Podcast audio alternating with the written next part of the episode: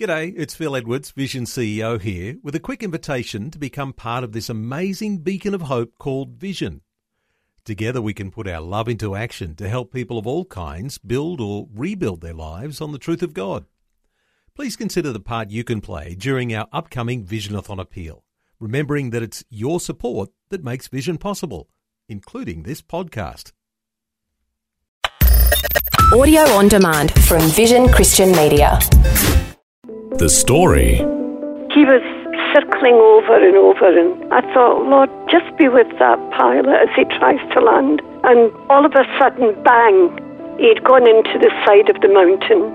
And the nurse aides, they ran up the mountain and they were able to get the pilot.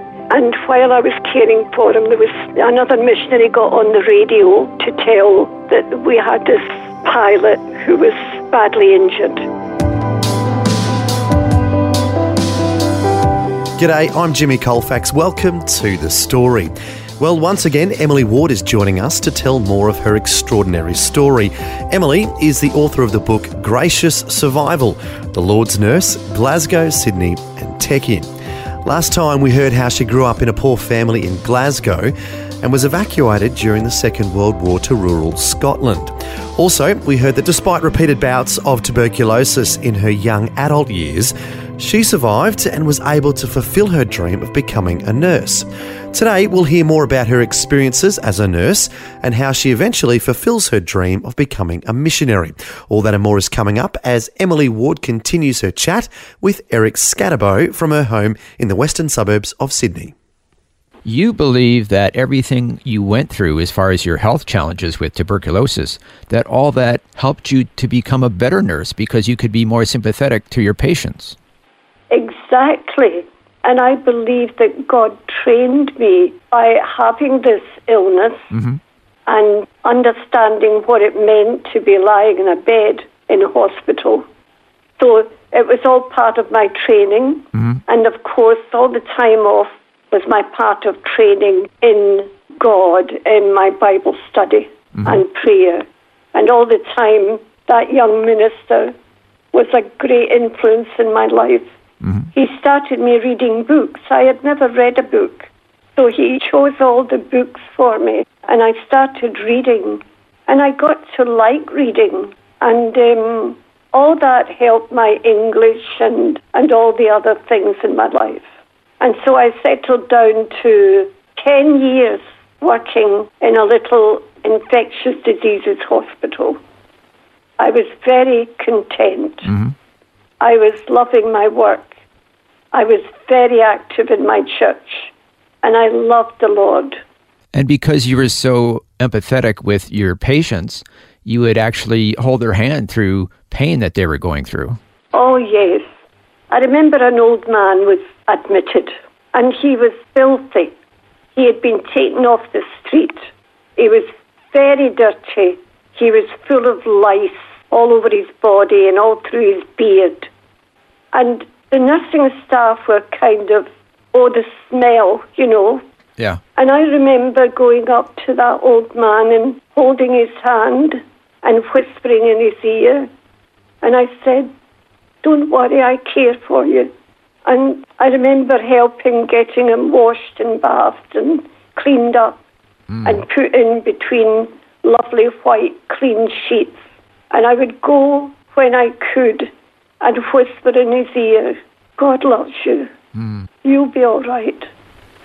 And he never responded. He didn't have any relatives. He was all alone. And I just committed him to the Lord. Hmm. There are things like that I remember. I can't remember them all, but they stand out. Mm-hmm. I felt that every living man and woman is precious in the sight of God. Amen. They are made in His image. We should never, ever look down on anybody. Mm-hmm. And there was another time you were holding, or you thought you were holding, a patient's hand?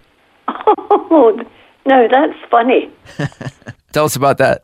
In my being a midwife, I was training, and we had this lady who was having difficulty in her delivery. Mm-hmm.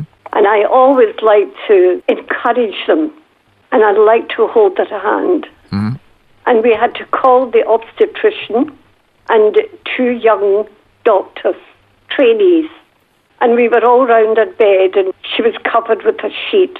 And as the pains would come, I put my hand under the sheet and I held her hand. And every time a pain would come, I would squeeze her hand mm-hmm. just to let her know I was there mm-hmm. And that I cared. And after it was all over, which took quite a wee while, mm-hmm.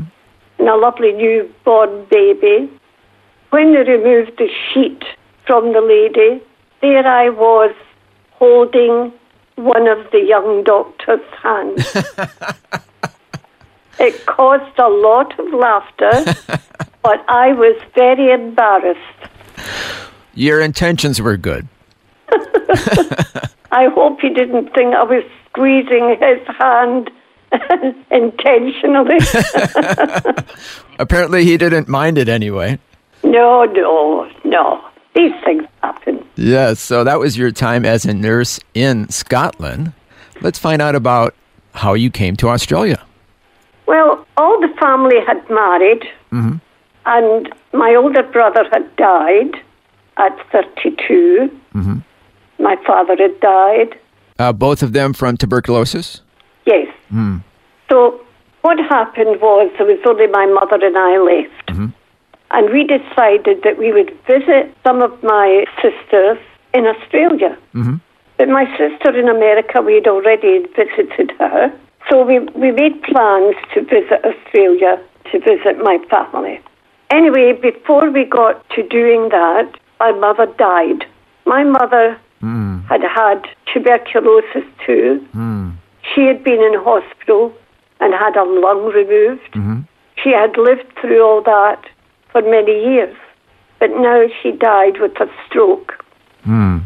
I was left alone in the house where 10 of us used to be. Wow, all by yourself. Yes, I never married, mm-hmm. and I've got a whole chapter on singleness in the book. But I won't go into that here because I want to say that I didn't know what to do, whether to still go to Australia. To me, Australia was the ends of the earth. Why would I want to leave Scotland? and anyway, I felt one day I was doing my dishes and I felt God was speaking to me and saying, Yes, you're going to go to Australia. My physician was very good. He arranged with the embassy that all my x rays and, and results and everything went, and I was accepted into Australia. Mm-hmm. Fantastic. So that was how I got in. Mm-hmm. And I got a job in the children's hospital, and I was there for about two or three years. But you always had that desire deep in your heart to become a missionary. Yeah, but I'd put it out of my mind at this stage. And then one day there was a notice in our church saying that there was a group going to Irian Jaya. Mm-hmm. And anybody who would like to go, get in touch with the office. Mm-hmm. So I did. I got in touch with the office and I said, could I go on that tour?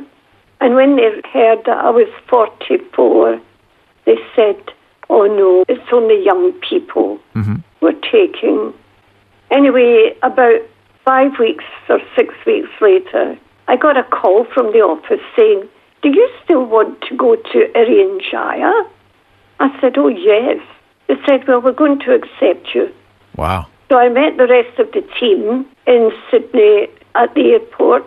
The youngest was 18, mm-hmm. and the oldest was 22. And then there was me. Oh, wow. So we went to Irian Jaya and we trekked through the mountains, and I trekked better than all the young people Oh, wow. because I used to go hill climbing in Scotland. Yeah. But remember, I had only one lung functioning properly. Oh, but wow. I did it all, and we helped. There was a doctor, a young trainee doctor, and two trainee nurses, and uh, we all helped with the medical work in Jaya. But it was an eye opener. That was, Yeah. and when when I was there, I felt, you know, Emily, God can still use you, mm-hmm. even at your age. if you want to be a missionary. And that was what started it. When I come home, I applied to the Australian Baptist Missionary Society, mm-hmm. who had taken us on this tour. To cut a long story short, I was accepted and I found myself in Papua New Guinea and in a very isolated place. The only way in and out was by small light aircraft. Mm-hmm. Or you had to climb mountain uh, upon mountain. Oh, wow. So I managed to get there. It was a very small airstrip. When you landed, the airstrip went up the way, and at the end of it, there was a mountain. And when you were taking off, you went down the way and oh, right up into the air. Oh, wow. It was thrilling, but dangerous. anyway, I started medical work there.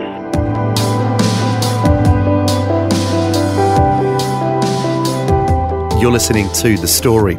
Our guest today is once again Emily Ward, who's the author of the book Gracious Survival The Lord's Nurse, Glasgow, Sydney, and Tekin. Today we're hearing more of Emily's extraordinary life journey from Scotland to Australia. And as we just heard, she fulfilled her dream of becoming a missionary. Next, we'll hear about some incredible experiences she had as a missionary nurse in a remote part of Papua New Guinea when we return. If this program has highlighted something you'd like prayer for, we'd love to pray for you. Call 1 800 Pray For Me. That's 1 800 772 936. It's a free call. Or text 0401 132 888.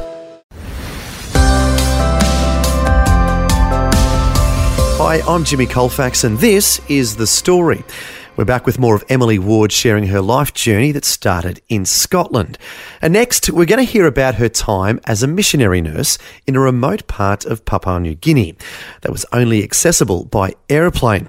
As we'll hear, Emily had some extraordinary experiences while serving the Lord there. So, your lifelong dream to become a missionary finally came true in your 40s. Tell us about some of the experiences that you had in PNG. I went trekking a lot because I had to go to villages. We had 600 children under five year olds scattered throughout these villages who needed vaccinations and care, and pregnant women. And uh, there was no doctor, there was no way in and out apart from a small light aircraft. And I had lots of experience in dealing with emergencies mm-hmm. and uh, getting onto MAF. MAF was Missionary Aviation Fellowship. Mm-hmm. They could fly in in daylight hours. Mm-hmm. But after four or five o'clock, they could not come in. You had to deal with them mm. until the next day. And there are many stories that I could tell you about that. But there was one day I got a lady in and she was suffering from malaria and she was in labour. Mm-hmm. And I already I had a room for the labour ladies and with one bed. And I had a, a lady already on the bed. So I had to get her off the bed and on the floor hmm. and get this sick lady on the bed. And when I delivered her, it was twins. Hmm.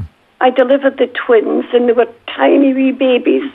And we wrapped them up, but the woman was too ill to have them on her bosom. So hmm. we put them in a cardboard box with a hot water bottle. Hmm. And then we took her off the bed onto the floor, a mattress, because the other lady was in labour and got her on the bed. Oh, wow. And the lady that was so sick, I had her on a drip. And then we delivered her. But to cut a long story short, we delivered five that night, Oh, my goodness. five babies, and I've got a beautiful picture of them all. Was there a doctor there or were you by yourself? Oh, no doctor. Just you? Yeah, Oh, wow. me, and I had four nurse aides. Mm-hmm. They had minimal basic training in Papua New Guinea, so I had to have help. But this lady with the twins, they were tiny wee babies, and when we treated her for her malaria and got her settled, the little babies, we put them on her breast, and they survived. Oh, fantastic. No incubators, hmm nothing. A hot water bottle. She came back and saw us months later, mm-hmm. and they were doing well, these tiny wee babies. Mm-hmm. And there's so many stories I could tell you. I can't bring them all to mind. And you mentioned Mission Aviation Fellowship before. Tell us the story about the pilot. Missionary aviation, well, um, they're the, the people that came in and took us over the mountains to the ones that we couldn't walk to. Mm-hmm. And they took us over the mountains to do clinics. And one day we were, I wasn't very well, and I had to fly over. And I thought, I'll get one of the other nurses to do it. I don't feel well. Mm-hmm. And the ABF pilot was there, and we could hear him circling above. They came from Wewak, mm-hmm. which is on the coast, and they would fly into these very remote areas. And he was circling over and over, and I thought, Lord, just be with that pilot as he mm-hmm. tries to land. Mm-hmm. And um, all of a sudden, bang, he'd gone into the side of the mountain. Mm-hmm. And the nurse aides, two male nurse aides, they ran up the mountain and they were able to get the pilot out because he was upside down but still strapped in. So they cut the, the belts off him and um, they got him out unconscious. And they managed to get a stretcher up there, just a couple of boards and canvas, and they carried him down to the clinic where I was waiting. I'd got things ready for an emergency. When he came in, he was unconscious. We put him on the labour bed. It's the only bed we had in that room. And um, he had a very bad leg injury. He had one above his eye. And um, he was in pain. Although he wasn't conscious, we knew the way he was acting. But anyway, I stabilized his leg and we gave him an injection. And while I was caring for him, there was another missionary got on the radio to tell that we had this pilot who was badly injured. Anyway, during that time, Italia was a Papua New Guinean aircraft mm-hmm. landed in our strip, and we weren't expecting anybody. Oh, And the thing was, they, they told him about the pilot down in the labour room, and he said, I'll take him. Mm-hmm. And he took him away to up Teddy, where there were two doctors. And we were so relieved, I thank yeah. God. Oh, fantastic! And we got him in. And mm-hmm. when he got to to Teddy, the doctors managed to stabilise him. And then they sent him to Australia. Now, just to let you know that his name was Ross Fraser, mm-hmm. and he is now a Presbyterian minister Oh. in WA. Oh, wow. But there was a lot of other things happened. And, And you eventually met him? Yeah, 20 years later, I, I was visiting WA and I met Ross because we didn't know one another. And um, we had a lovely time together, and he really wanted to, to know exactly what happened because he couldn't remember Yeah. anything. Wow. So you got to tell him how he survived that plane crash. Yeah. Oh, wow. Yeah, there were other times that things didn't go too well. Well, unfortunately, we're running out of time, but we want to get to some more adventures because after 12 years of serving in PNG, you decided to come back to Australia and serve with the Salvation Army, mostly with drug addicts. Please tell us about that.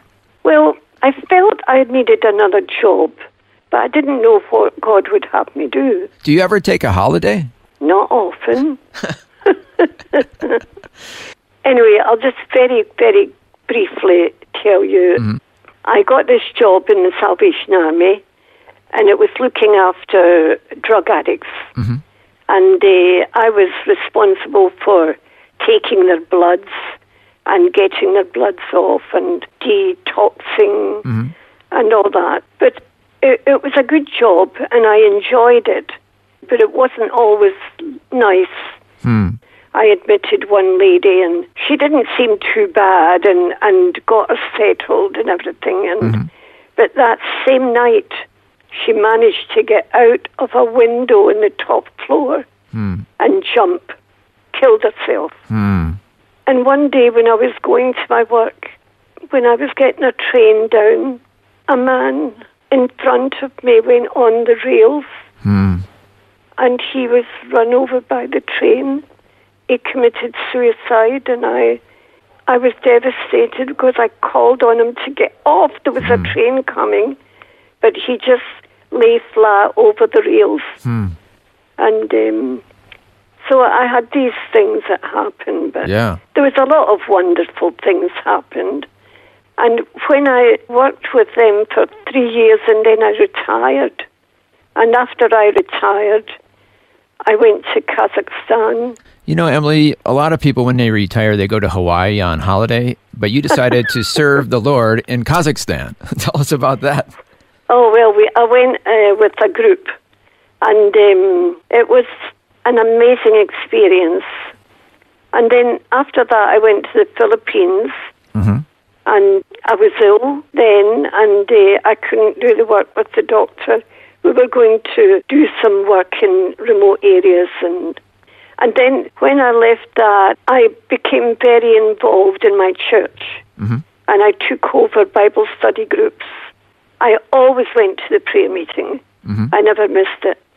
And then when I was 84, I took ovarian cancer. And I had major surgery. And um, I had chemotherapy. And uh, I got through that fine. Wow. You are a survivor. I got through it really well. And it's, I, I think it was about five years ago. Mm-hmm. And I'm still doing okay. Fantastic. And I'm still busy. So that's it in a nutshell, yeah. Eric. Yeah. And you're still leading Bible studies and sometimes Oh, yes. online. Yes, So you're still praying for people, ministering to people, leading Yes. younger ladies and studying yes. the Bible. And I, I'm a pastoral carer for mm-hmm. six people that I keep in touch with. Hmm. Our church is very good at looking after the people, and we've got a number of pastoral carers mm-hmm. so that everybody in the church is cared for. Mm-hmm. and it sounds like throughout your whole life, you just have a heart for caring for people. Oh, yes. I don't like to be boastful or anything because it's all of God, and I, mm-hmm. I want Him to get the glory, not me. Well, let's conclude with your advice for anybody else who's listening today and wants to decide whether or not they should put their faith and trust in the Lord to help them overcome numerous challenges. What would you say to them? Well, I would say that God is the creator of the heavens and the earth and the sea. He is powerful. He is in control of this world. Don't think for a minute that those nations who think they'll take over everything will because they won't. God does. Hmm. God gave Himself in Christ to save the world. How can we refuse His salvation? Hmm. And if we come to Christ, believe in Him, His death, hmm. His resurrection, and He's in heaven with the Father praying for us, believe in Him, and your life will change. I know it because I've experienced it. Amen. Thank you so much for sharing your story with us today. Okay. Well, that was part two of Eric Scatterbo's conversation with Emily Ward, the author of the book Gracious Survival The Lord's Nurse, Glasgow, Sydney, and Tekin. To find out more about her book, you can go to her publisher's website and look up Gracious Survival by Emily C. Ward. The website is eiderbooks.wordpress.com. That's Eider, E I D E R, books.wordpress.com. Well, it was wonderful to hear how God worked in Emily's life over the years. She's gone from growing up in a poor family in Scotland and having poor health to eventually winning prizes as a nurse and serving on the mission field in some extraordinary circumstances. Also, she shared that before she became a Christian, she felt a bit inferior because of her poor education growing up. But when she put her faith in the Lord, she began to change and she knew God had a plan for her. The Lord placed in her heart a desire to be a missionary, which eventually came to fulfillment when she was in her 40s. Emily's life journey reminds me of what it says in the book of Psalms Trust in the Lord and do good. Delight yourself in the Lord, and he will give you the desires of your heart. As we heard, that was certainly the case in Emily's life. The Lord gave her the desires of her heart after placing many of those desires in her heart. The result has been a very fulfilling life that continues to this day as she loves to pray with and teach the Bible to younger ladies. She's a great example for all of us. Well, thanks for joining us for part two of Emily Ward's remarkable story. Until next time, I'm Jimmy Colfax, encouraging you to share your story with someone today. Thanks for taking time to listen to this audio on demand from Vision Christian Media. To find out more about us, go to vision.org.au.